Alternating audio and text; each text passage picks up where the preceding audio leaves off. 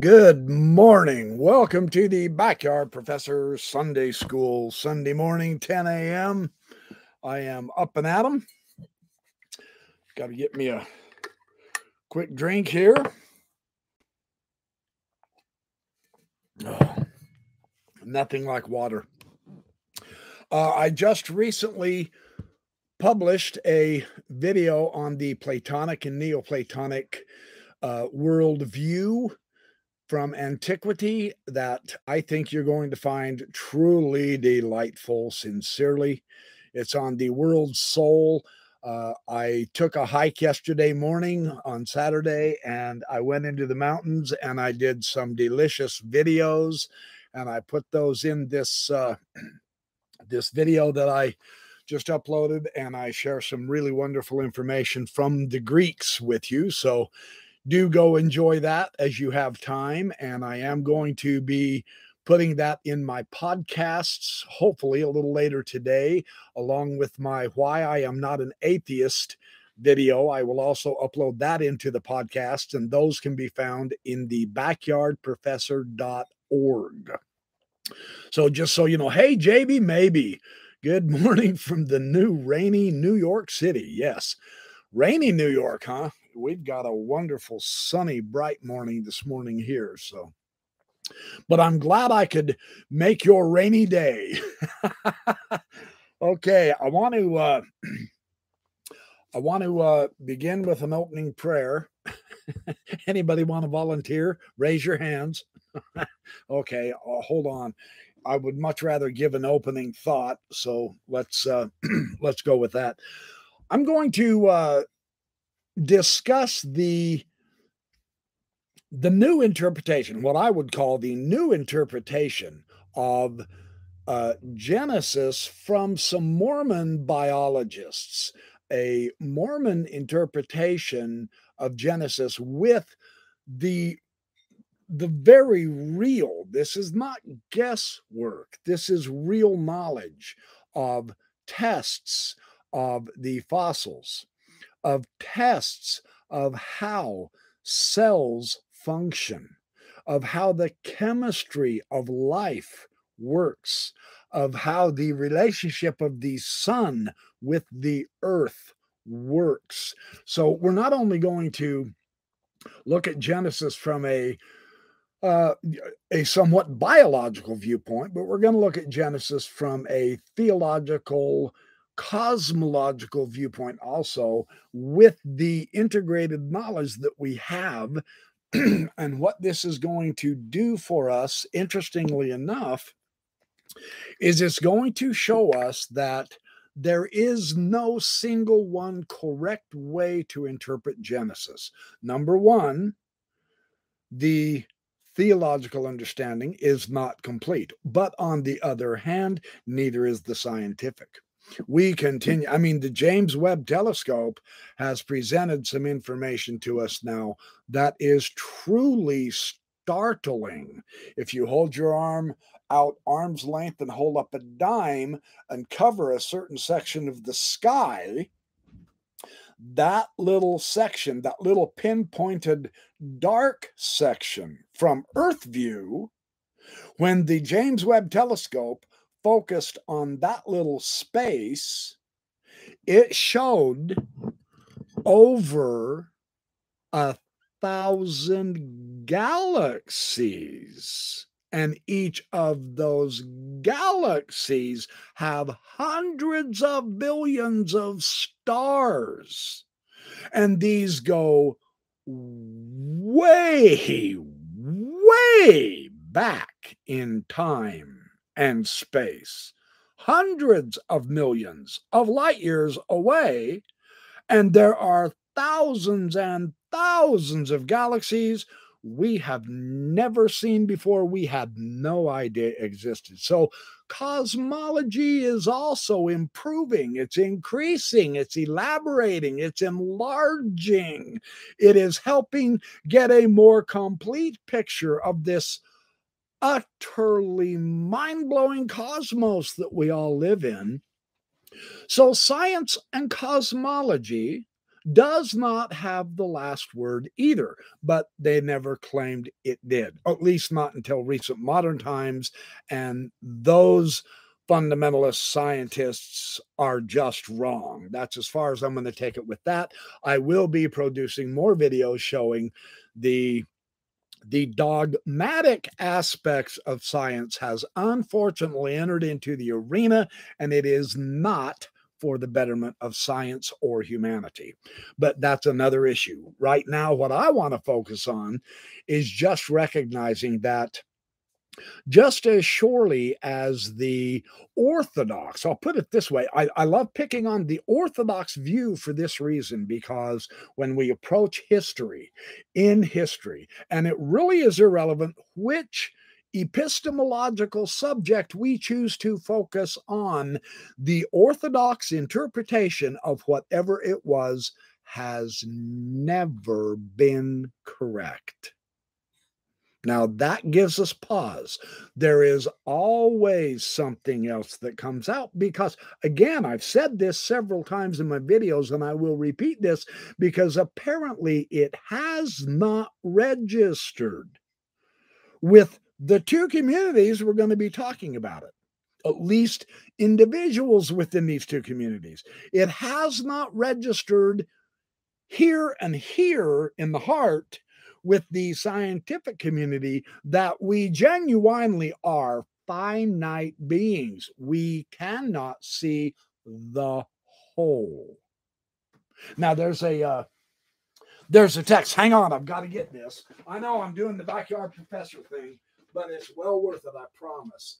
Uh, there is a text that is called, this is one of the most recent texts scientifically, and I'm not even joking, this is by a well-known particle physicist or experimental particle physicist at the University of California, Irvine. He's a fellow of the American Physical Society. He conducts research using the Large Hadron Collider at CERN. This guy is nobody's ninny. He knows his material. Let's not ad hominem and say, well, he's just a scientist. No, he is a scientist. This is critical to understand what he says in his book, We Have No Idea. He's not bluffing. The title fits the information. three hundred fifty pages worth of information. A fairly thick book, superbly written for the layman like you and I. And this is A Guide to the Unknown Universe by Jorge Cham and Daniel Whiteson. He concludes, he says, at this magnificent time in our human understanding of the cosmos, sincerely, we know only four percent of the universe. So there is no room for arrogance. Now, this is a scientist. This is not a Baptist preacher trying to convince you that God exists and atheism is false. That's not what this is about. This is about a refocus. This is about a rehuddle and a reexamination of, one, our epistemologically going off the tracks in imagining that, oh, well, we've got all of this under control. We don't even know four percent yet. So a little bit and a lot a bit of humility is absolutely called for. Now, that's the scientific end of the equation. On the religious side of the equation, we also have discovered that orthodoxy has no claim. Uh, forget orthodoxy. We are in the midst of a mix. We are in the midst of a rumble, tumble. Let's learn what we can. We don't live long enough to read very much anyway. Our knowledge is going to be limited not only because of our biology and not only because of our chemistry. Our brains are only hardwired a certain way, and we only get a small smidgen of information on the vast infinite space spectrum of wavelengths for our vision, for our hearing, for our smell. Our language is limited. Our English, whether it's German, whether it's French, whether it's Swahili, whether it's Japanese, it doesn't matter. No language is all-inclusive. It constantly evolves and morphs and changes and adds to our accumulated knowledge as we proceed to properly look, try to experiment, et cetera. The old, the, my whole reason for giving this huge diatribe of an introduction is to recognize that no one has the last word. This is so important to understand. We are still in the midst of discovery. And if we truly only have four to five percent of understanding of our universe, according to one of the great particle physical scientists, then we're not done. We've only taken the first step out of the gate in this hundred-yard dash. There are some who are claiming we've already crossed the finish line. They're safe to ignore. I don't care what their credentials are. They don't have a clue. They have gotten so arrogant, so all consumed with what they think they know, and that even changes, that there is no finality yet. So what we have here is a comparative analysis. What we need to do realistically is to come to an understanding of our limitations, right? Truly. And we have them. And they are severe. Now, this does not go the other direction in a wild flight of fantasy that we're never going to know. Let's not go off on that extreme of the pendulum. We're going to do the we're going to do the Kabbalistic exercise, the very proper Kabbalistic exercise of finding balance. We don't want to go off way off on this side, nor on this side, because it is the balance. And again, wonderful stuff. The Jews, the ancient Jews, they had it. They knew that it takes a balance point. Well, when we look at the ancient Chinese, we see the same thing in their magnificent symbol of the yin-yang, that, that swirl that, that uh, swirls around. The yin yang. There is a balance. When we get out of balance, then destruction of the old knowledge occurs if we go too far, one side or the other. And that involves both religion or science, right? So the reason I'm contexting all of this quick information for you is because when we read the book of Genesis, now, the one thing I have noticed, which is probably only seeable if you take the time to do the studying yourself, which has never been encouraged in Mormonism much, except in Joseph Smith's day. And then once he died, they said, whew, now we can quit working our brains so hard and just kind of float through this noise, much to their detriment. The study of the scripture, Genesis, and, and I am picking the Bible on purpose. One, I'm, I'm in America. I'm in the West, so that's the text, right? There's other fantastic creation stories uh, from the ancient mythologies who properly had a context of not a literalism per se, but as more of a story, a mythological, there is a wider application to the knowledge, and they knew more than we've ever given them credit for. That also is for several more videos coming down the line eventually.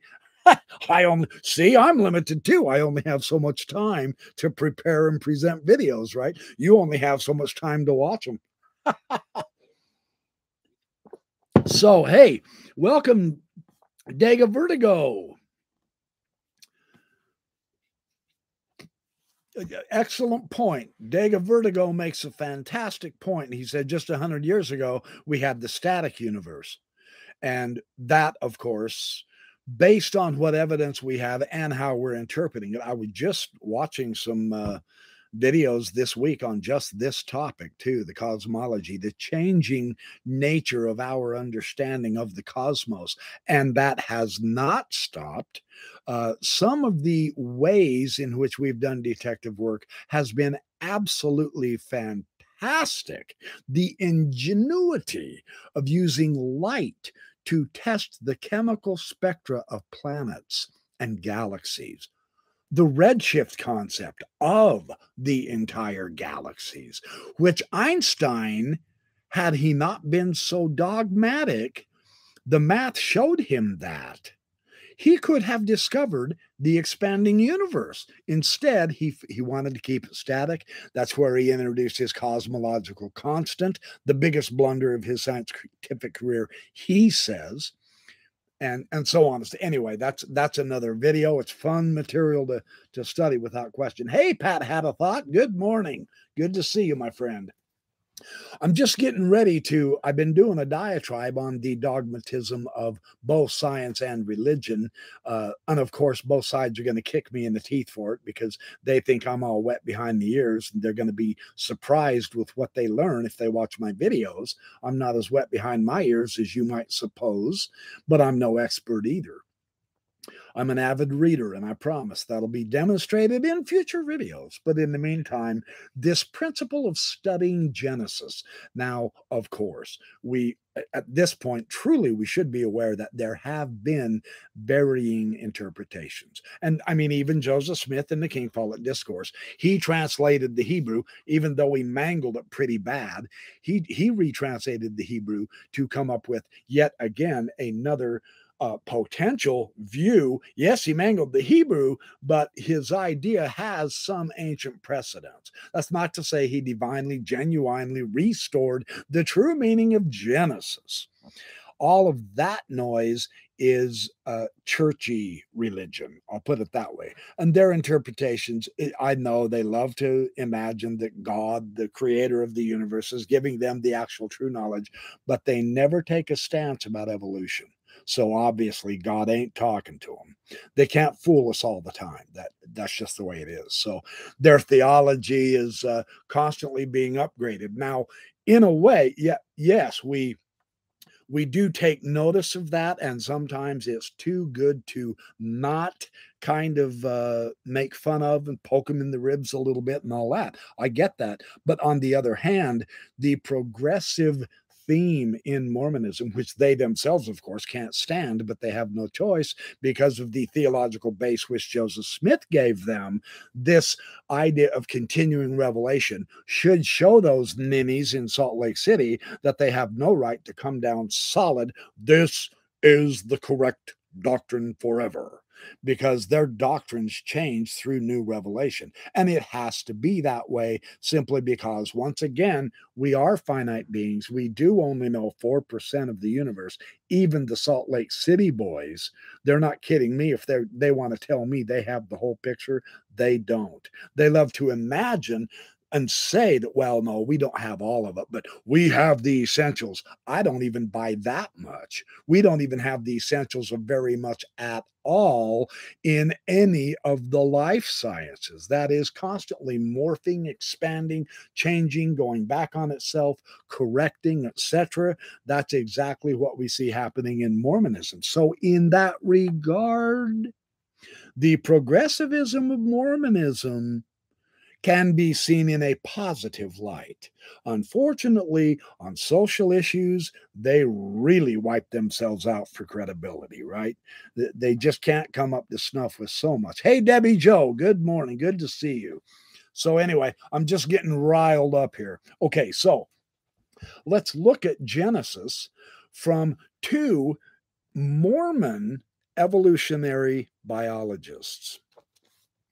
And so this is interesting because of what they say. They say the, the previous uh, interpretations of Genesis, the Genesis that they were raised up to believe. And I think these gentlemen are pretty close to my age. I'm in my sixties, young sixties. I act like I'm eighteen sometimes, for which I constantly have to apologize. But that's neither here nor there. if it is correct, is the creation story in Genesis wrong? If the scientific materials, that's the question, that's the basis. Rather than seeing it in black and white, wrong or right, however, there is a more nuanced, and I know this drives people nuts, there's very precious little choice, however. There's a more nuanced way to integrate many different views into Genesis. To attempt at this point in time, and here's where I've somewhat changed during my post-apologetic era that I'm in right now, um, rather than saying I finally have the answer and that there's one interpretation, I keep open and I read all the interpretations and I try to integrate what I can, because we just don't have finality. Even if it's in Scripture, we still don't have finality. We have to come to grips with this. These guys are trying to do that. And, and I think they do a decent job. Some of their interpretations of Genesis, I'm very excited to get to, to show you, are extremely intriguing. And they do show how the brethren in their dogmatic doctrinal approaches have been blatantly, outrageously wrong. Amazing enough. Yeah. So for hundreds of faithful L D S biologists, they're saying the answer is no. The creation story in Genesis is not wrong. I would agree with that. I would say it's incomplete. Yeah, that, that's my approach. So incomplete is not wrong. Different Uh, storyline from other ancient texts, from other ancient creation stories, does not mean one of them's right and one of them's wrong. No, we're all struggling in this together. That would be, in my opinion, the safer bet to approach this with. So, uh, in fact, we believe that the Genesis story is compatible with evolution, so they are compatibilists. So let's see what they've got to offer. In the process of offering it, I do think they do suggest they don't have final answers either, but there's a more compatible point of view than not. So let's see what these guys approach it like. Some of the problems that appear to exist arise not from the Scriptures, but from traditions that go beyond what the Scriptures state. Now, that is a very very salient point. Unfortunately, some of those traditions that really do go beyond the Scripture are the dogmatic wishes of some of the brethren, like Joseph Fielding Smith, which I ranted and raved about the other night, and which I will continue ranting and raving about. But today I'm going to try to keep a little bit more of a lid on it, because we're exploring the actual scriptural text. So, uh, the processes of nature and Scripture are not at odds. Well, that's, you know, that's their take. I don't know if I agree with that or not, but let's see what they've got. So in this discussion, we will raise many questions, most of which we cannot answer. Now, there's a, a good approach right there. See, that, that's correct. We are exploring. We are not ending. We are not at the arrival point of the journey. We are flat out in the journey. Oh, hey, Chas Philosopher, welcome. Good to see you.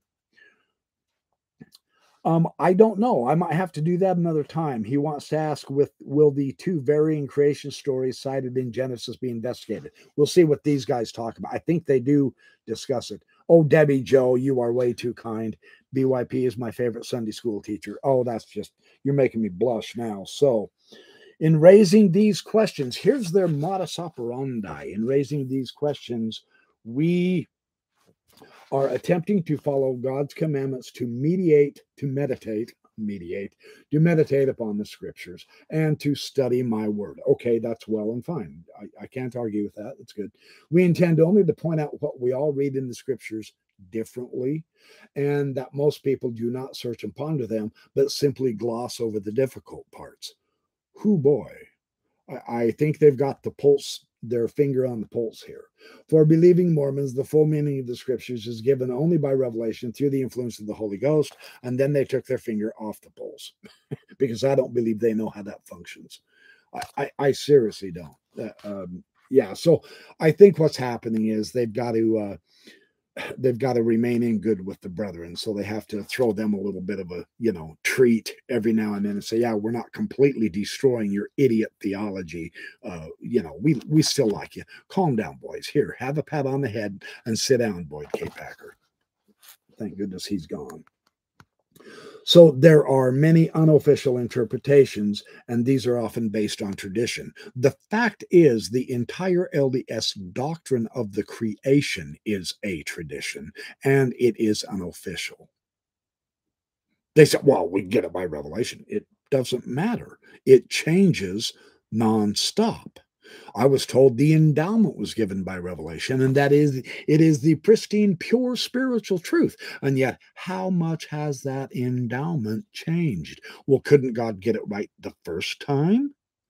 You see, these kind of questions pop up when we see this continuing, ironically, evolution of Mormon doctrine that is revealed by the Creator, who does not use evolution, according to the orthodoxy. You see the conundrum here. It's a very real one, and it does bother a lot of people. So just so we're aware of that. So, and we commonly hear well-meaning people say, well, that's your interpretation of the scripture, while also claiming I'm not interpreting the scripture. I'm going to tell you hands down right now, I'm always interpreting the scripture. The scripture itself is someone's interpretation that just happened to be written down anciently and collected into the book of Scripture, just like the Doctrine and Covenants was, right? But everything in the Doctrine and Covenants is simply an interpretation. Isn't that amazing? When you really take a step back and recognize what kind of materials here are we dealing with, we find that nothing is necessarily pristine, original, unchanged truth or unchanging truth. That's important to keep in mind. We also have to keep in mind the political fiascos through the millennia that have happened, with certain books being made into the scripture and other books being excluded because of someone's bias or prejudice, or someone had a different theological interpretation of what's supposed to be was ancient in Abraham's day, but they put their interpretation down one hundred A D, and that made it into the New Testament. But other views did not make it into the New Testament. So once we understand the actual real context of the scripture is all interpretation, then I think we have the basis for, hopefully, moving forward. But the thing with the scripture that I've discovered, and it kind of makes it fun, it, it does. I, I, I have not just thrown away the scriptures. No, they're fun to study too. But the thing that's interesting is it's kind of like a, a, a one step forward, two step backs type of thing when new information comes in, or two steps forward and then one step back. And so, you know, we love this theme of progress, progress. We want to move forward. We want to keep learning, expanding, you know, knowledge is the name of the game. But how much of what we've thought we know didn't end up being so? Yeah, I would say easily ninety percent of our knowledge. And I know people hate hearing that, but sucks to be you if you're in that program, because that's the fact. Really seriously, what we knew about the universe just one hundred years ago, the vast majority of ninety percent of our knowledge has disappeared. You think today's knowledge isn't going to disappear in another one hundred years? I would propose that's pretty naive. So then this gets into the question, well, then what is knowledge? And that's deep. So I will save that for other videos also, right? Wow. I mean, but but really, seriously, the, the selection of scripture, let me grab a book. Hold on. I know where it's at. Hold on. Um, I'm not going away. I promise. Um, this is really, really important. Oh, and I don't have his other book here. Oh, yes, I do. Yes, I do. I have both of them. Good. One of the best elucidators of this particular topic is none other than Bart Ehrman. And, and seriously, you ought to read Bart Ehrman. The Lost Christianities, one of his books, The Lost Christianities, the battles for Scripture and the faiths we never knew. There were far more groups of peoples who were fighting over different groups of scriptures than even official church history has allowed to come down through the ages for us to read. Bart Ehrman has been uncovering that kind of material. His other book is The Lost Scriptures, and these are the books that did not make it into the New Testament. Now, his focus here is the New Testament, and that's only a third of the biblical record. The same issue can be had with the Old Testament as well. I mean, why was the Genesis creation chosen in the first place? Margaret Barker, in her book, The Older Testament, shows that the actual text, the philosophy, the history, the idea of the book of Genesis itself is a late comer on the scene. Now, that should shock us. And the earliest The earlier other view that got stamped out way back anciently came back up through and in and resurrected, as it were, in, of all things, the Enoch literature. Now, that will make some fantastic videos. That kind of stuff really turns me on. And I've got the Hebrew Enoch and the, the Greek Enoch. I've, I've got a, a lot of the Enoch texts, and I've done some studying in them in the past.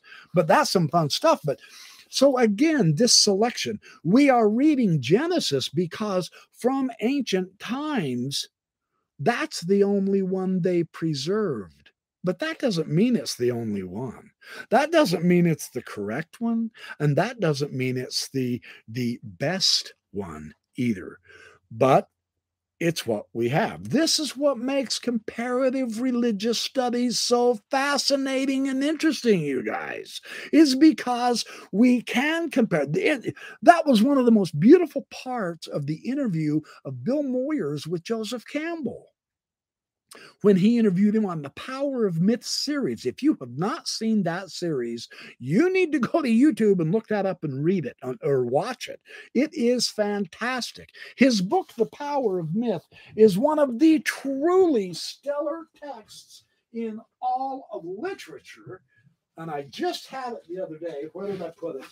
Anyway, you've probably all seen it. Now I'm being overly dramatic. I apologize.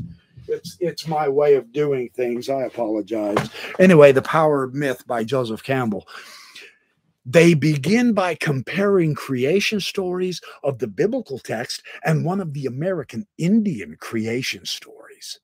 Fantastic stuff. When Joseph Campbell begins uh, comparing the Navajo sand paintings with the spiritual interpretations of the West in their scripture, which the Navajo did not have, man, it just opens up, it opens up, it opens up. It makes it exciting to study religion. And I know there's going to be people who want to kick me in the teeth for that one. But Richard Dawkins is full of bullshit. Just because he decides to narrow his mind and shut it down doesn't mean all the rest of us have to follow. Religion can be a very uplifting study. I'm here to say that. So anyway, and I'm not here to pick on Richard Dawkins or challenge him, even though I will in future videos, because I think he's gotten off way off base in his dogmatism and in, in his narrowness of interpreting science. Yes, I did not misspeak. I mean that. I mean his narrowness of the interpretation of science is way off kilter. So anyway, to get back to the discussion, boy, there's one of my diatribes. I apologize. I feel bad about this, but I will get over it.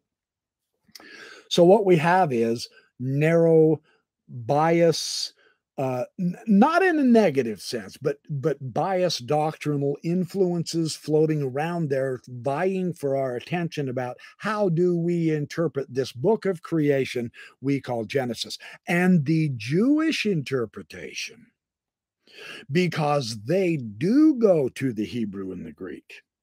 Now, again, the church does not encourage us this way. And in that respect, it really misses the boat in so many regards. Studying the scriptures in the originals, I think Joseph Smith had the right idea. He had his finger on the pulse there. However, that died out. I'm here to tell you the Jewish Kabbalistic interpretation in the Zohar, in the Bahir, and in the Sefer Yetzirah, the interpretation of Genesis, coupled with, and I just happen to have her book here, coupled with my favorite Kabbalistic author, Leonora Leet, The Secret Doctrine of the Kabbalah, Rediscovering the Key to Hebraic Sacred Science.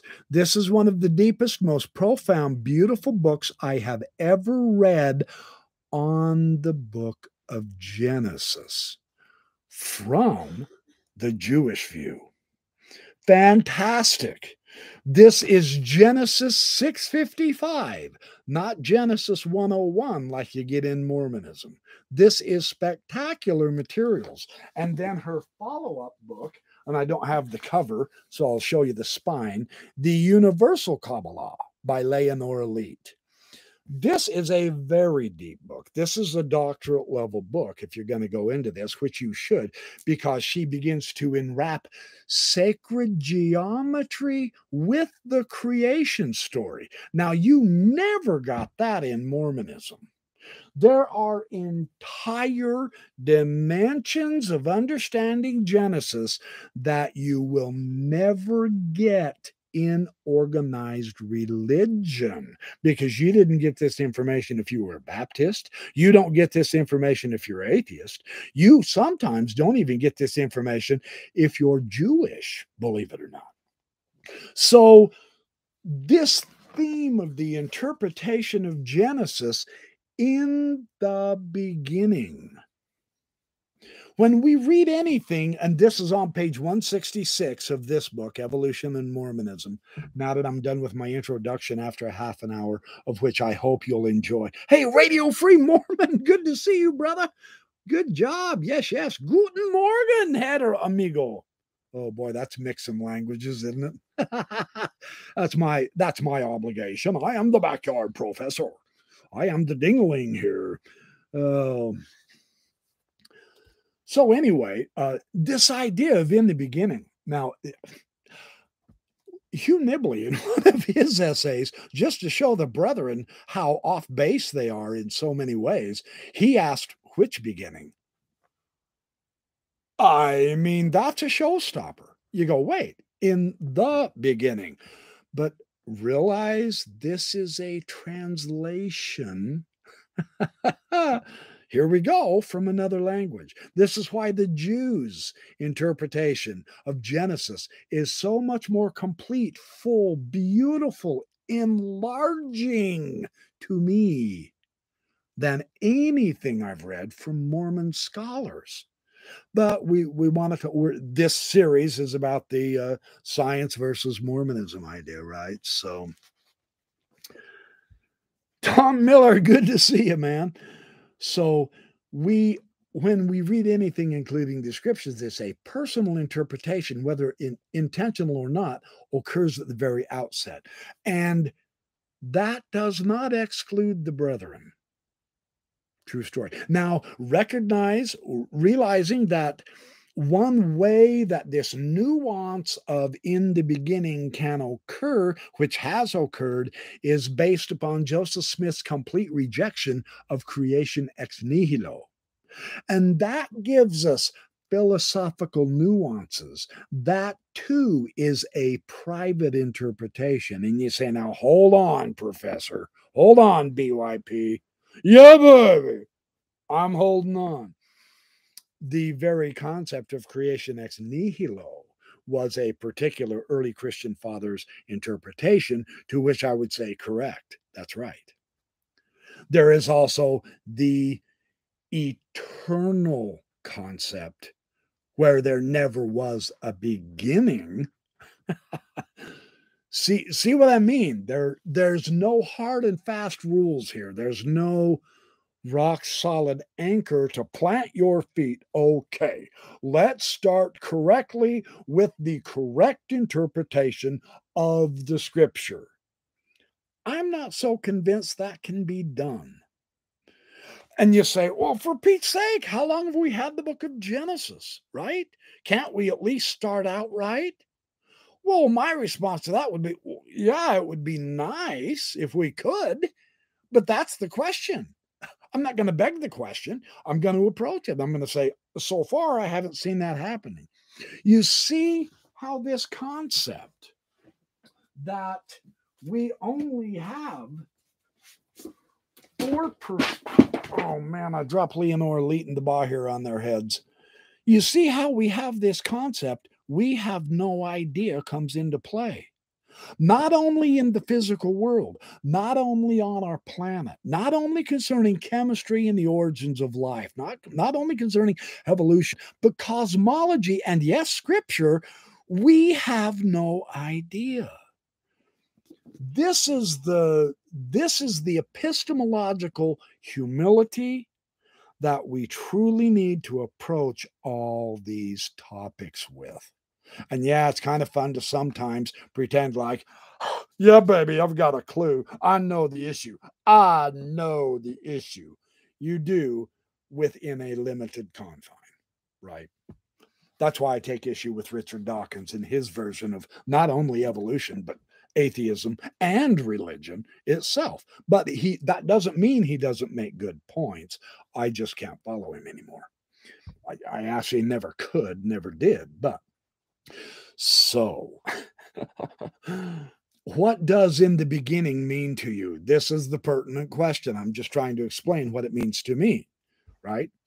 There's a whole backlog of enormous amounts of information we need to at least be aware of that exist in order to answer that very loaded question. Because in the beginning is not gonna mean the same thing to everybody. I so promise. There are thousands, millions of pages of argument on this question just on the internet, let alone what's in print. So, what does that mean to you? That's a question, huh? To someone else. See, I love how they're approaching this, though, you guys, because they're not being dogmatic and they are saying we do better to assess, recognize, and realize that there are other readings that make as much sense to those people as ours do. So rather than calling them idiots, stupid, like sometimes I do, I know I ad hominem to brethren far too much. I recognize that. I confess my sin. I repent. I try. I really do. Sometimes they give me no choice but to call the spade a spade, however. But yeah, when we, when we begin to say, well, you're wrong and I'm right, that ain't necessarily so either. You're different in your understanding and level of grasping than I am. Now, that's much more plausible. That uh, would be the realistic approach, right? I, I mean, I've been commenting on Genesis one and one, uh, Ein Arka Ein Hologos, that's John one and one, and this is Bereshith bara Elohim et hashamayim ve'et ha'aretz. In the beginning, God created the heavens and the earth. Bereshith bara Elohim, in the beginning, God. Uh, so I, I, the Greek and the, the Hebrew of this gives us different nuances than the English translation, and we still are no closer to understanding it. In other words, the Bible can be deep. Don't let people fool you when they say, oh, yeah, it's just old wives' tales. It's just old mythology. Oh, it's vastly more than that, from my take, you know. That's as, that's as kind of short-sighted, uh, narrow-minded, bigoted as the Baptist preachers or the Mormon leaders or whatever say, oh, well, that's just science. That's just the theories of men mingled with scripture. Hold on, cowboy. Don't get your panties in a wad, Dallin Oaks. Stay calm.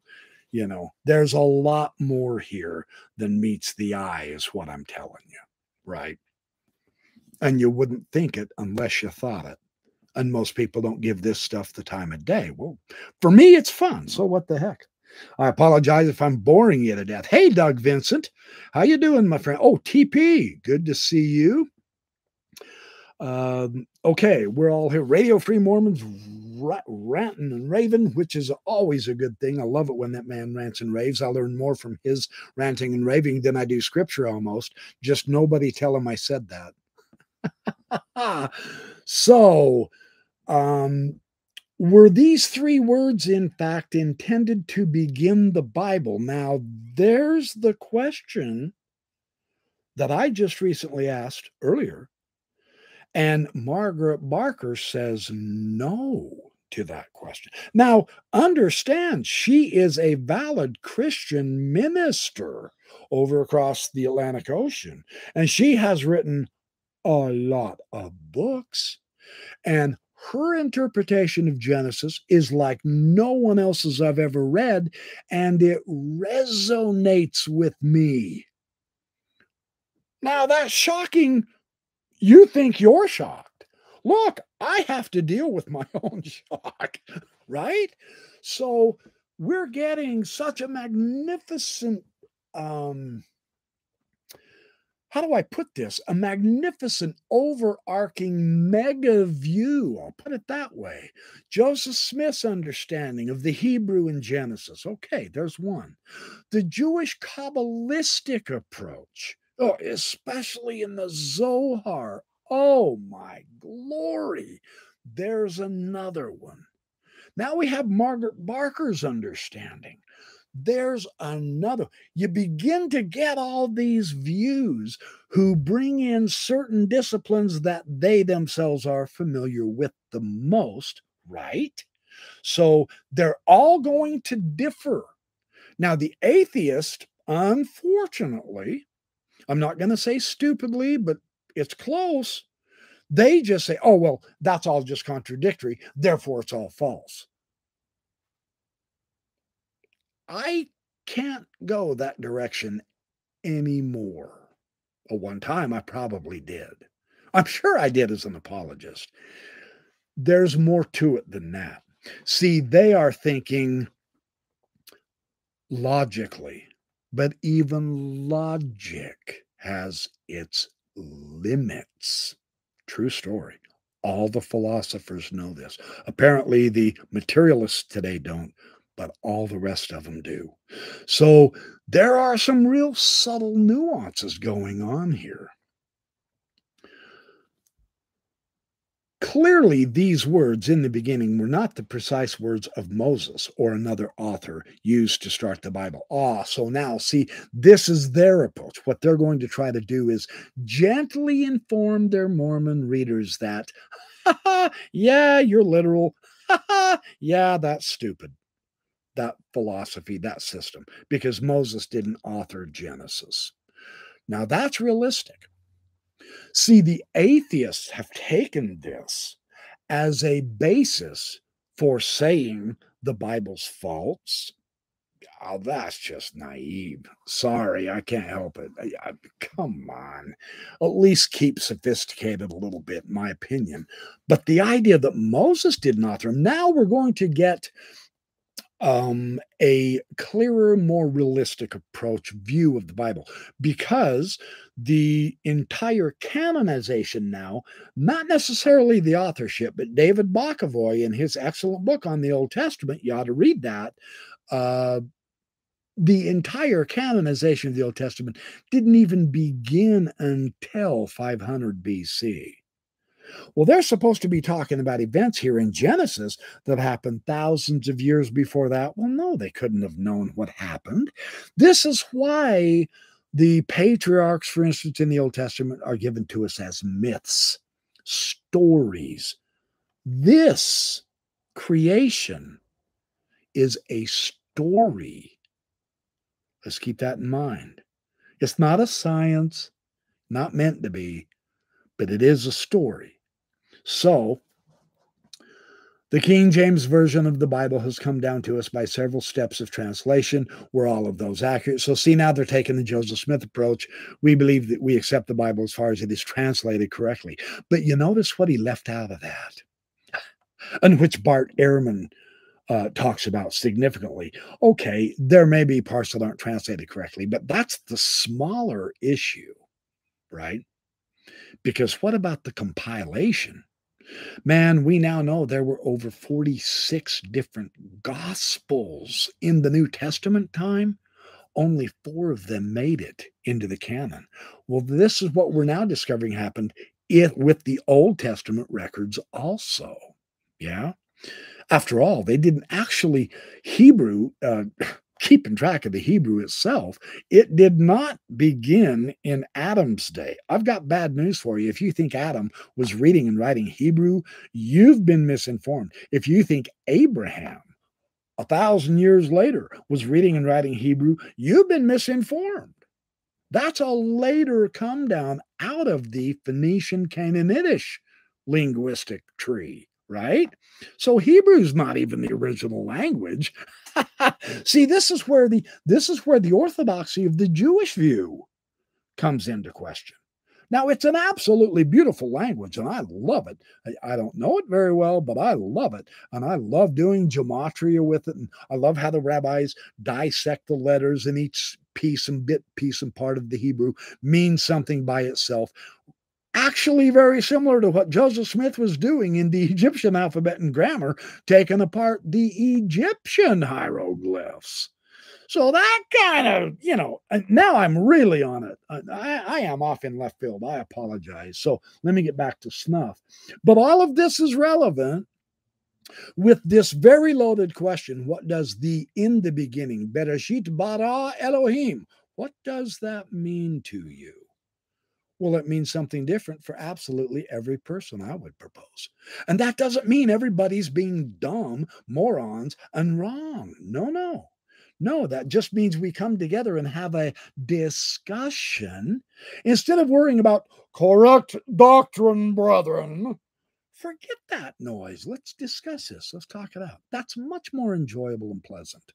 And quit worrying about whether the Holy Ghost is going to testify to you that your theory is correct or else someone else's is. Throw that. Don't go there. Let's do this more realistic. So was the complete story as intended by the original authors carried down to us intact, or were parts left out? And Margaret Barker comes back into focus here. You damn right the complete story was changed. And yes, there were stuff left out. And yes, there were inclusions that were not part of the original, which intended to refute the book they rejected and instead chose Genesis. You see how involved this stuff can get. This is really complex. So when I hear someone say, oh, yeah, the Bible, ah, pff, bunch of old wives' tales, that tells me vastly more about that person's intellect than it does about the scripture. I promise.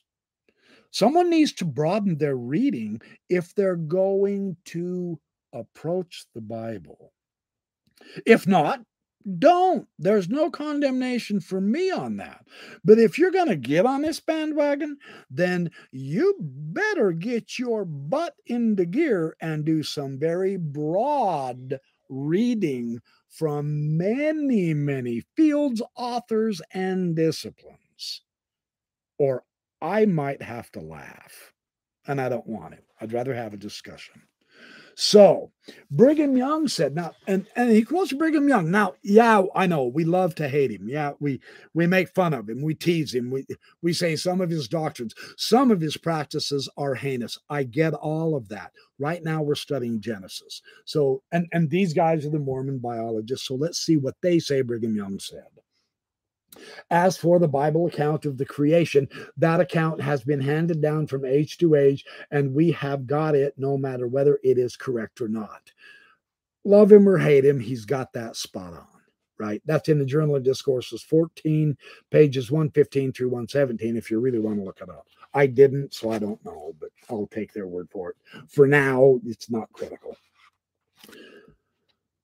So, uh, in the beginning, God, Bereshith bara Elohim. Now, Elohim, of course, is the Hebrew word. Yes, the Jews still love to translate it in the singular. Yes, there are some applications where Elohim can be plural. I get all that. Uh, incidentally, Michael Heiser, an evangelical scholar, very excellent on the Council of the Gods.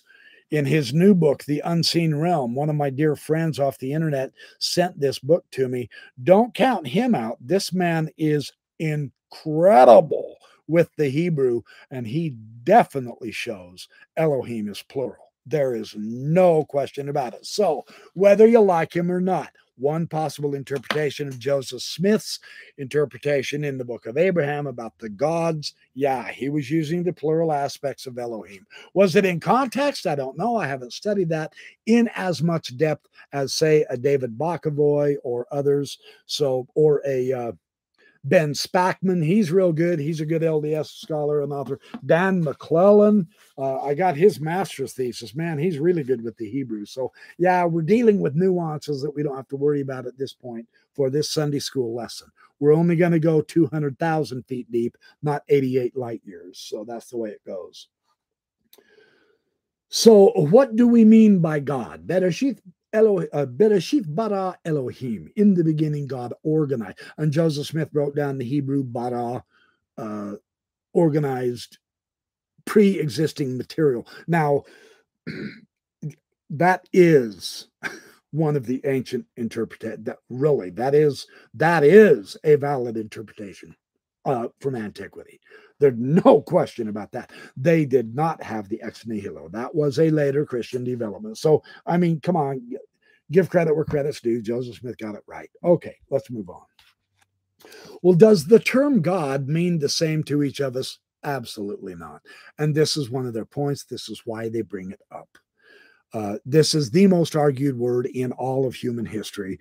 And in some respects, I agree with the atheists that uh, it It has lot. One, it has no explanatory power. Look, you don't have to be an atheist to recognize that's actually pretty realistic view, right? Uh, they got that right. Let's just give them the credit for it. There's no harm in that. It's actually one of the more overused words and the most under understood words in the English language. So yeah, so you get into sticky stuff here. Uh, let us examine this by considering a natural law, the law of gravity. If we can, okay, if we consider God's relationship to the law of gravity, at least four possibilities come to mind. Every time I jump off something, God personally makes sure I land on the ground. He is directly involved in everything I do. What we call gravity is actually God pulling me to the ground. Yeah, all right. I. I'm not impressed with this analogy. However, now, now later on, grab, and this is on page one sixty-seven of this book. Uh, gravity is in some way an intrinsic property of the universe, perhaps even co-eternal with God. Ah, except, and, and you know why they're taking this approach, right? Because that's the approach Joseph Smith took, right? But modern cosmology now, hang on. And yeah, I know there's some issues with Stephen Hawking's view of the grand design of the universe and all that. His black holes isn't wrong. We've got that figured out now. And now, of course, this, this theme of the singularity at the beginning of the Big Bang, we the Big Bang model, let's face it, for modern cosmologists, this is the most realistic approach so far. And we do have four or five really good converging pieces of cosmological evidence based on direct observation. Now, it is true that there is extrapolation, there is guesswork, there is some hypothesizing. There are also some elements of this that we cannot reproduce in the laboratory. We get all that. We understand all that. the singularity at, now you go down to the Planck constant, the Planck level, which is an extremely absurdly small number. I think it's one times ten to the negative forty-third, if I remember correctly. It's been a while, so forgive me, don't quote me direct. But at, at that small of a place, we genuinely have our singularity, even though the singularity, objective, the singularity itself, uh, it may end up being more of a guess than a knowledge, right? And it's not because we're not there. That, that stupid Christian approach to evolution is idiotic. You know, you weren't there when the dinosaurs evolved. How do you know? Yeah, I'm not going there with this cosmological point about singularity. At the quantum level, our modern physics breaks down. Okay, so Einstein's relativity has, again, here we go, you guys, limited applicability. On the grand large scale, it's pretty good crap. You get down to this Planck constant, you know, at the Big Bang, a new, a different mathematics, a different physics. Physics make no sense at that point. And I'll do some videos on this because I happen to be studying just this issue. Uh, gravity couldn't be eternal because at the singularity in the quantum level, there were no particles yet. There was nothing for gravity to act on. Now, this is one interpretation. I get it. Yeah, don't don't take my head off. Relax, calm down. I'm not being orthodox. I'm not being dogmatic. But the one interpretation that we have the best mathematical basis, I'll put it that way, at for now, I'll put it that way. Gravity has not always existed any more than matter has. And you say, now, hold on. You're just an idiot. You don't know jack spit about science because the law of matter is that it can never be created and never be destroyed. It is eternal. I'll just say it this way, and then I'll move on back to Genesis. That, too, is an interpretation based on what we know so far. But remember, we don't know very much. We're only at four percent of our knowledge at best. So stay calm, carry on. Get it? Carry on. Yeah. Okay. So um, I just wanted to throw that in there. Their analogy of gravity, that that is the reason why I don't believe their analogy is nearly as good as it could have been, right? And, and I really did not mean to get off on a fluff about this cosmology stuff and quantum gravity and black holes and stuff. And, and yet that's inevitable, right? And you say, well, Genesis doesn't tell us anything about our modern astronomy. Well, duh. Why in the hell would you expect that? Well, God the Creator was supposed to reveal. Check your assumptions here, guys and gals. Uh, yeah, just check your assumptions. Stories. We're dealing with stories, right? That's what our modern cosmological model is right now. Scientists use models to explain what we can't see or can't experience because it happened billions of years ago. So we have a model. That's a story. So don't think we've matured enough and grown up enough that now we don't just tell stories. The hell we don't. The Big Bang itself is a model based on converging points of various kinds of evidence that we have. But don't kid yourself. That too is a story of what? Creation. I, I just want to throw that out there, just so you know, right? So, uh, in the beginning, God created the heaven. See, notice they're taking it piece by piece, step by step. And this is good. Uh, and the creation of the earth, was it done by angels? And, you know, in the endowment, it's done by Jehovah, Elohim, and Michael, and so on and so on. So the story somewhat. Uh, it's human-centric. the story, the story from the scripture is human-centric, uh, b- because we got to get us in here, right? Here we are. Somehow we've got to be important enough to be a part of this, right? Okay, so here we are. Yeah, uh, and that's yeah. And the earth, and then the yeah. This this is so interesting. Now, let me take a drink before I get here. Okay. The uh, the one issue. Hey, Tom Miller. I don't know if I said hi to you or not yet. Hey, Ray Kime. Thank you for showing up. Good to see you here. Uh, I always try to say hi to everybody. It's, hey, Monkey King eleven. Welcome. I just saw your name just now, so I apologize. I'm not trying to ignore you guys. I'm just ignoring you guys because I'm trying to tell you all the silliness that I'm learning, which isn't much, according to uh, what's his nose. I still have no idea, and I've got a physicist to back me up on that.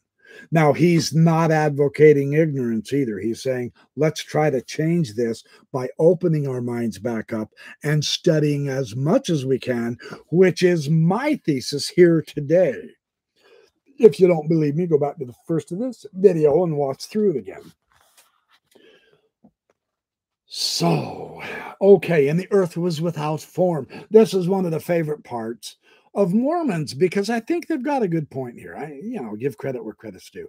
I really do think they've got a good point here.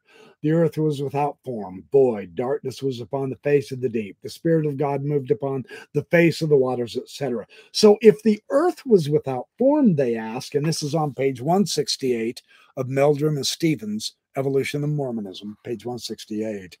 So if the form, if the earth was without form, then what does the word deep mean? Notice how they're explaining this. You never got this out of a student manual if you were raised Mormon. They didn't give a flip about actually learning. They just wanted to instill the doctrine into you, right? And their doctrine, ninety-nine point nine nine nine percent of it turns out to be not doctrine at all, but their own speculation. So, and the earth was without form and void, and darkness was upon the face of the deep. What does the deep mean? And how was there water if there was no form? Good question. You see, by slowing down and quit worrying about what the doctrine is, let's read what the text says, right? The earth was without form and void. Darkness was upon the face of the water, or on the face of the deep. And the Spirit of God moved upon the face of the waters.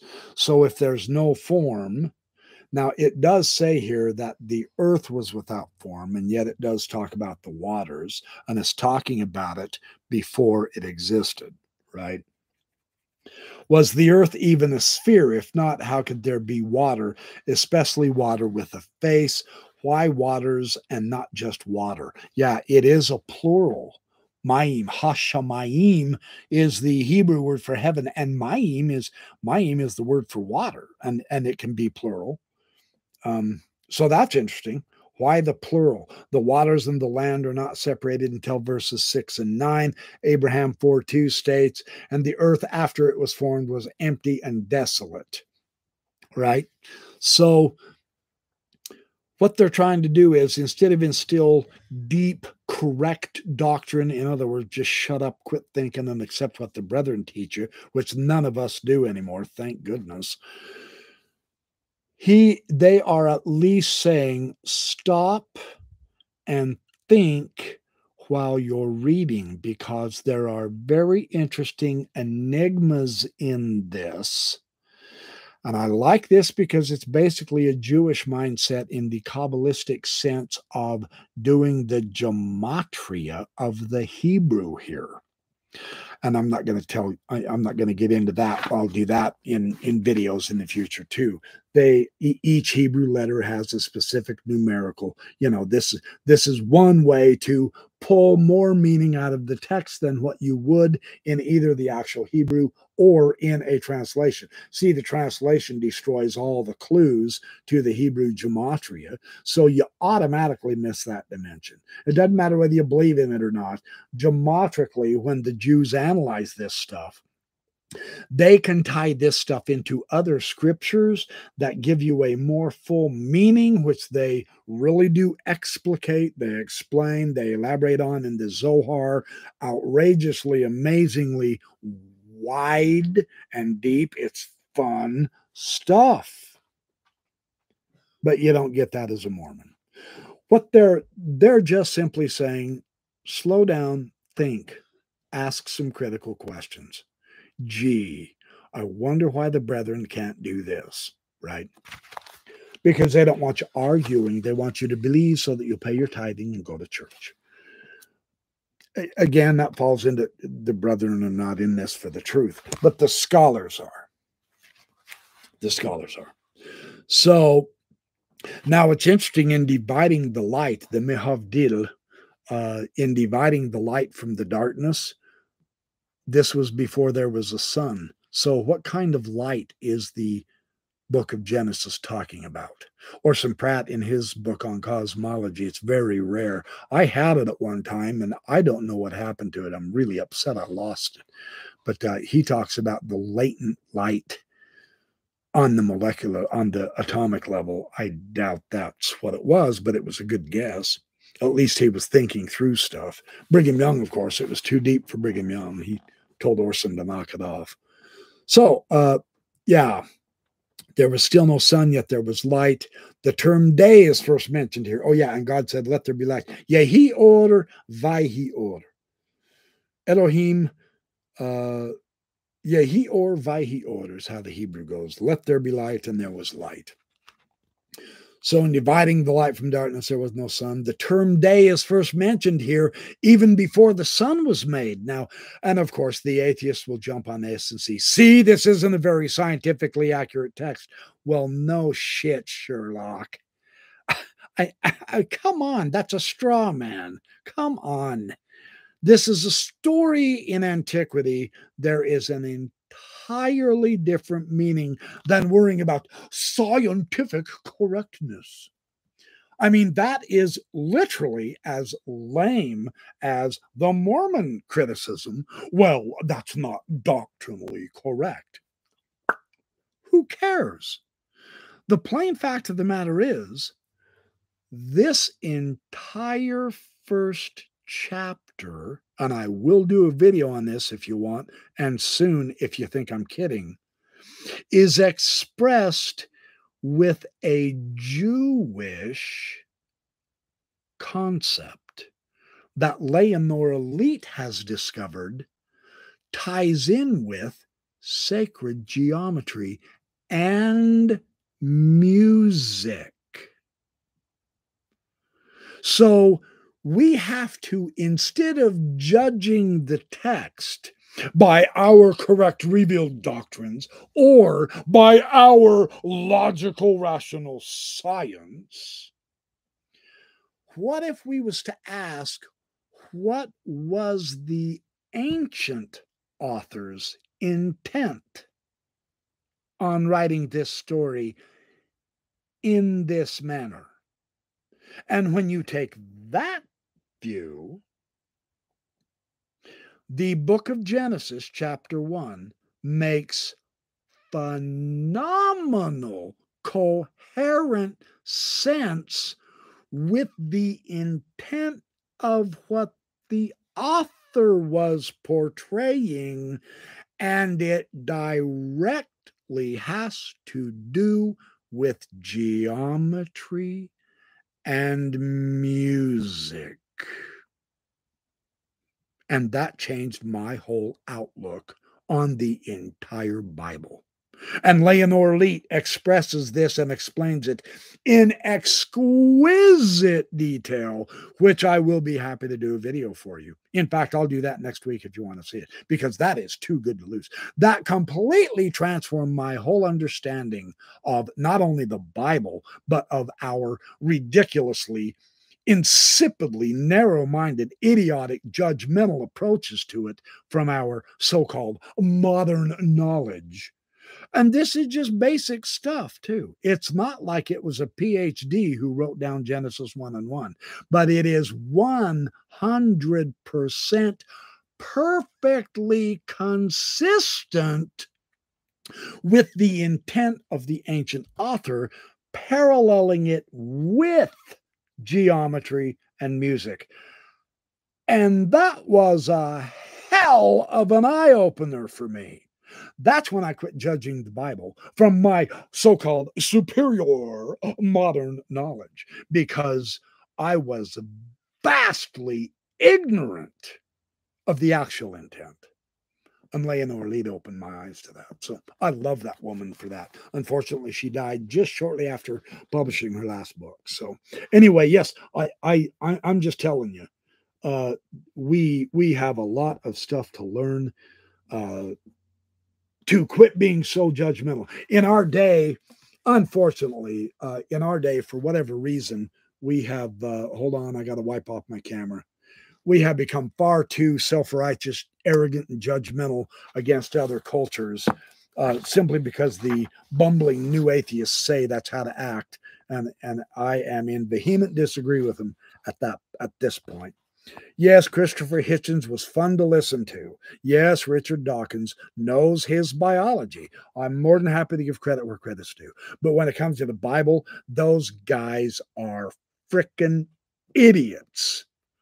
When you examine it from those who know the Bible best, it really does have a sense. And it doesn't mean you have to agree with it. It doesn't mean, oh, at last we have the truth. No, but there is a deep, impressive coherence.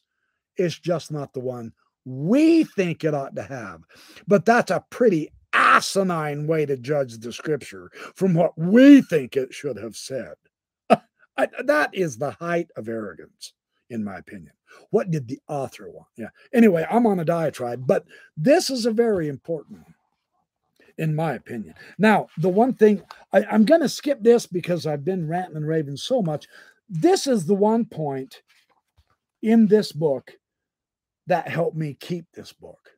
Because, I mean, you know, you learn about Jeffrey Meldrum. That, I mean, the guy is still looking for Sasquatch, for Bigfoot, right? And, of course, he just completely, he apparently killed his scientific career, and yet, in a way, it's helping make his scientific career. But, wow.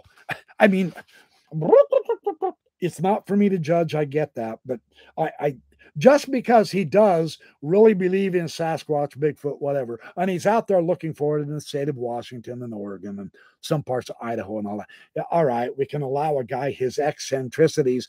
But what he says here, using the biological evolutionary understanding with the scripture, was exquisite. So don't judge his book on evolution with his research on Sasquatch, right? Everybody has a chance to be a dingling. I was an apologist once. I'm grateful that people have been very charitable toward me on that score, right? That doesn't mean what I'm saying today is complete bullshit, because I used to be an apologist, correct? Do you follow me on that logic? I hope so. So I'm going to do the same with Jeff Meldrum. I'm well aware of, of his approach, but this is what is just astounded me. Okay, we're to the point, we're to the point to where we get this ridiculous Mormon doctrine that there was no death before the fall. And uh, Bruce R. McConkie was huge on this, and he was so pompous in his authority, stamping out anybody else who disagreed or anybody else who tried to reason with him, that he lost his entire audience once he died. Right? Now we can say, yo, hey, I don't even want to read that clown. Right? Same with his father-in-law, Joseph Fielding Smith. The idea here, and unto Adam he said, thou hast because thou hast eaten of the tree of which I commanded you, saying, thou shalt not eat, uh, cursed is the ground, et cetera, et cetera. From dust you came, from dust you're going to return. Now you have to work your butt off for a living, et cetera. You're going to live in sorrow, et cetera. I'm going to kick you out of this garden. The snake deceived your wife, and you followed your wife, et cetera. Forget all the theological noise. Here is the point that I want to read. I hope I've got this marked right. I'll start reading and get to this point because this is powerful. So we need to talk about the state of Adam and Eve before being placed into the garden. It's critical to the whole issue of evolution and the creation. Now, they do give a, a particular interesting Mormon twist, which I don't accept. The fall changed Adam and Eve from immortality to mortality. How that does, we don't know. We're not quite sure how that would work, but that's the theory here, right?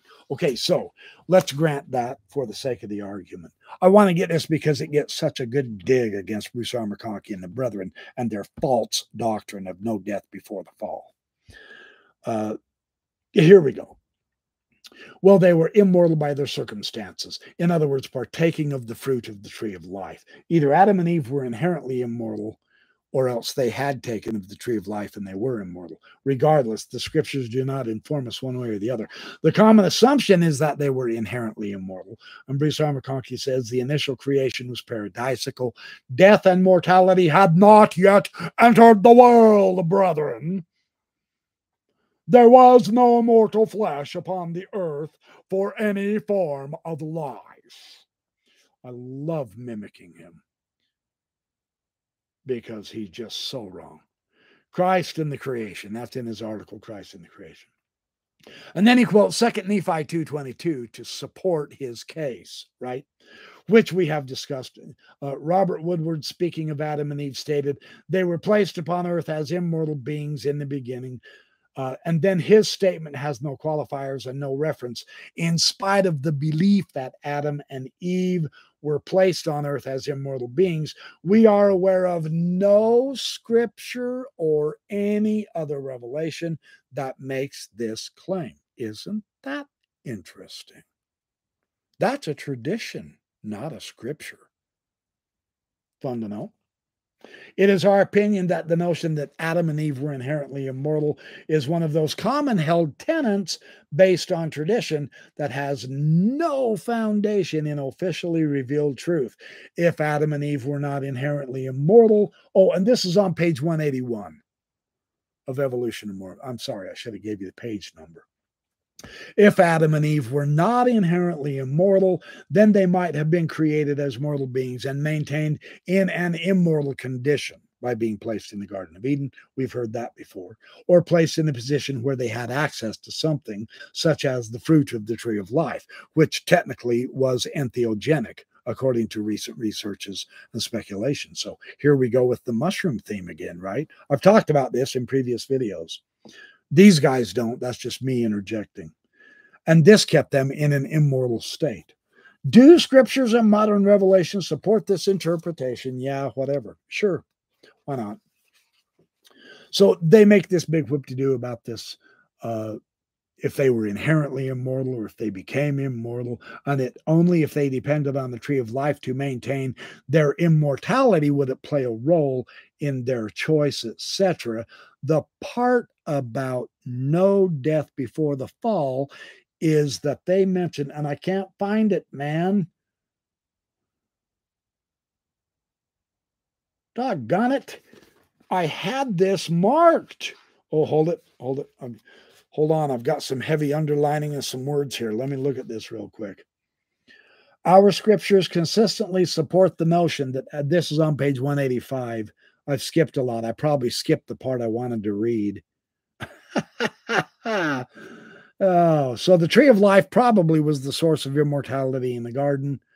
So our scriptures consistently support the notion that Adam and Eve were not created in an inherently immortal state, but were maintained in an immortal state by the tree of life. Okay, that's interesting. And they were allowed to exercise their agency. As a result of their decision to partake of the tree of knowledge of good and evil, they were expelled from the garden, so they didn't have access to the tree of life, and therefore that was the source of their immortality. So they fell from being immortal to mortal. So they achieved their human stature through evolution. Adam and Eve could have been placed in the garden and ate the tree of fruit of life. So they went through an evolutionary phase before they became immortal, is these guys' contention. This still isn't what I wanted to get to. Dadgummit. Here's the point. I can't read it because I can't find it. The way they worded it was pretty good. With Bruce R. McConkie's tradition and emphasis on there was no death before the fall, yet Adam and Eve ate the living fruit. What about the fruit? That killed the fruit. When you eat the fruit, it dies, right? And you throw away the core. Tradition says an apple. Jews say it's a fig. You know, some say white grapes. Truly, seriously, like the white fruit in Nephi's vision and Lehi's vision on the tree of life. Yeah, that fruit really was white. Others interpret that, again, as a mushroom, the Amanita muscara, which is really interesting. So anyway, see, all these views, nobody knows, nobody saw the tree of life. We didn't live back in Adam and Eve's day, so we have to extrapolate. We have to go backwards, right? So all life forms never died, according to McConkie, and yet Adam and Eve did what? They ate the fruit, and it died.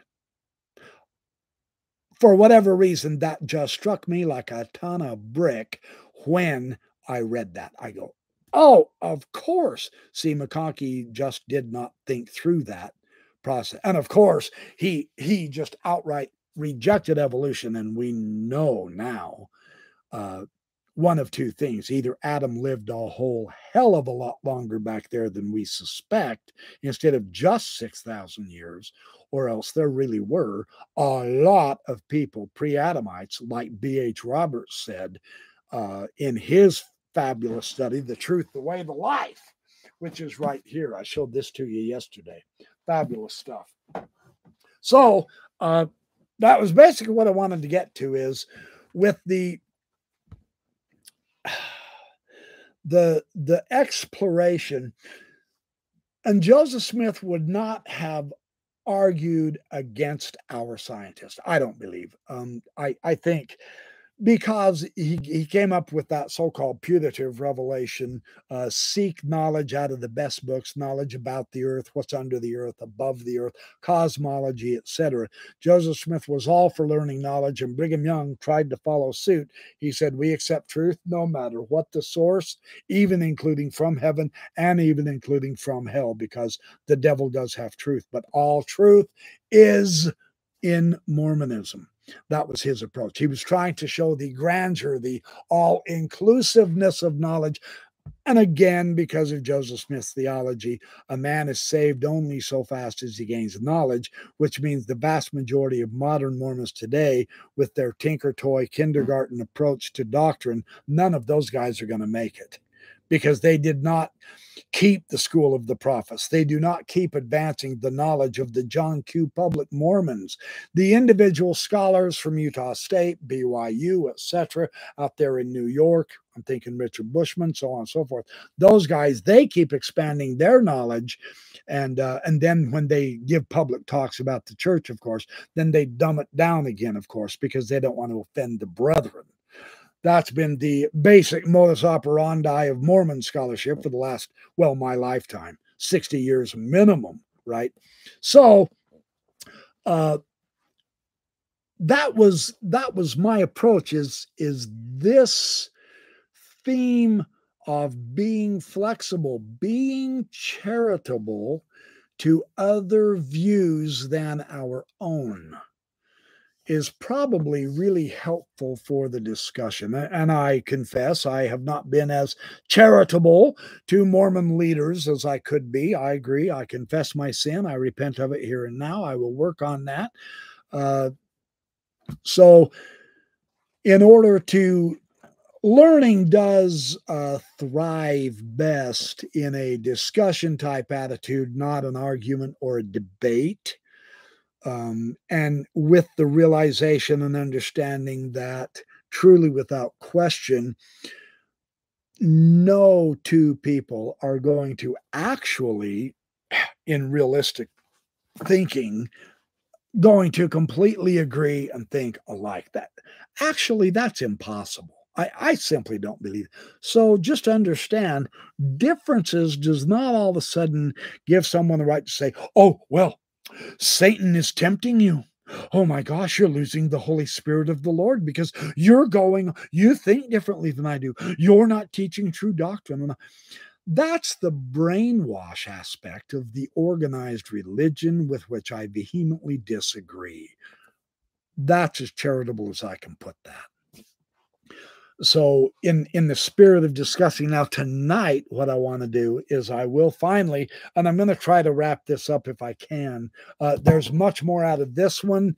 Uh, I'm probably boring you all to tears with this topic. I want to move on to other topics, unless, of course, you do want me to keep talking. I mean, Henry B. Eyring had a hell of an argument with Joseph Fielding Smith himself. Joseph Fielding Smith was so close-minded, he didn't learn one damn thing about science through the sixty years of his apostleship and prophethood. Uh, he argued with every scientist that came up in the church, and he lost every argument because of what we know about scientific reality now. That's why nobody reads Joseph Fielding Smith. That's his legacy. He blew it, okay? So this gentleman here is really impressive to me, Stephen L. Peck, uh, Evolving Faith. I wouldn't mind tonight talking a little bit more about his approach uh, to... to uh, the idea of reverencing the creation. Just because we can now uh, destroy mountains to find oil and pollute our air and all that, must we destroy the beauty of the earth in order to enjoy our lives in it? You know, I'm not, I'm not screaming environmentalist here, but honestly, this is our home. And if you'll watch that video that I put out just earlier this morning on the Platonic and Neoplatonic view of the soul of the world, I took a hike yesterday and I've got some fantastically beautiful video that I put in that video. And the majority of it is about the area I was in. I mean, I, I am really praying to God, if he even exists, that no one finds oil in this area under those mountains, because those dumb assholes will just destroy the gorgeous country just to make a buck. And that just irks me no end. So anyway, that's my approach. So, okay, you guys, uh, I'm going to close it out. We're at an hour and a half. I appreciate everybody showing up. Tom Miller, I don't know if I got to say hi to you or not. If I did, great. If not, I'm saying hi to you now.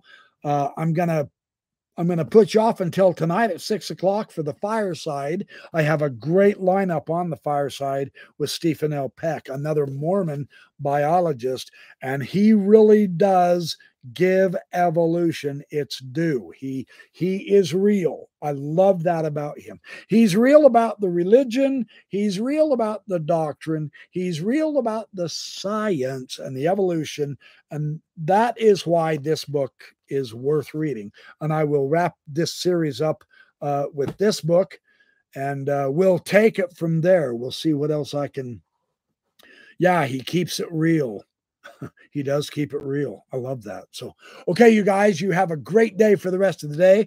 I'm going to head out and get some more stuff done. And I will see you all tonight. Yeah, baby. At six p m Yeah, baby. I've got to do that because that's what I'm known for, weirdly enough. Oh, well. All right, you guys, I love y'all. Thanks for coming. I hope you had a fun time discussing and all that. I will uh, be back tonight at six p m Don't miss it.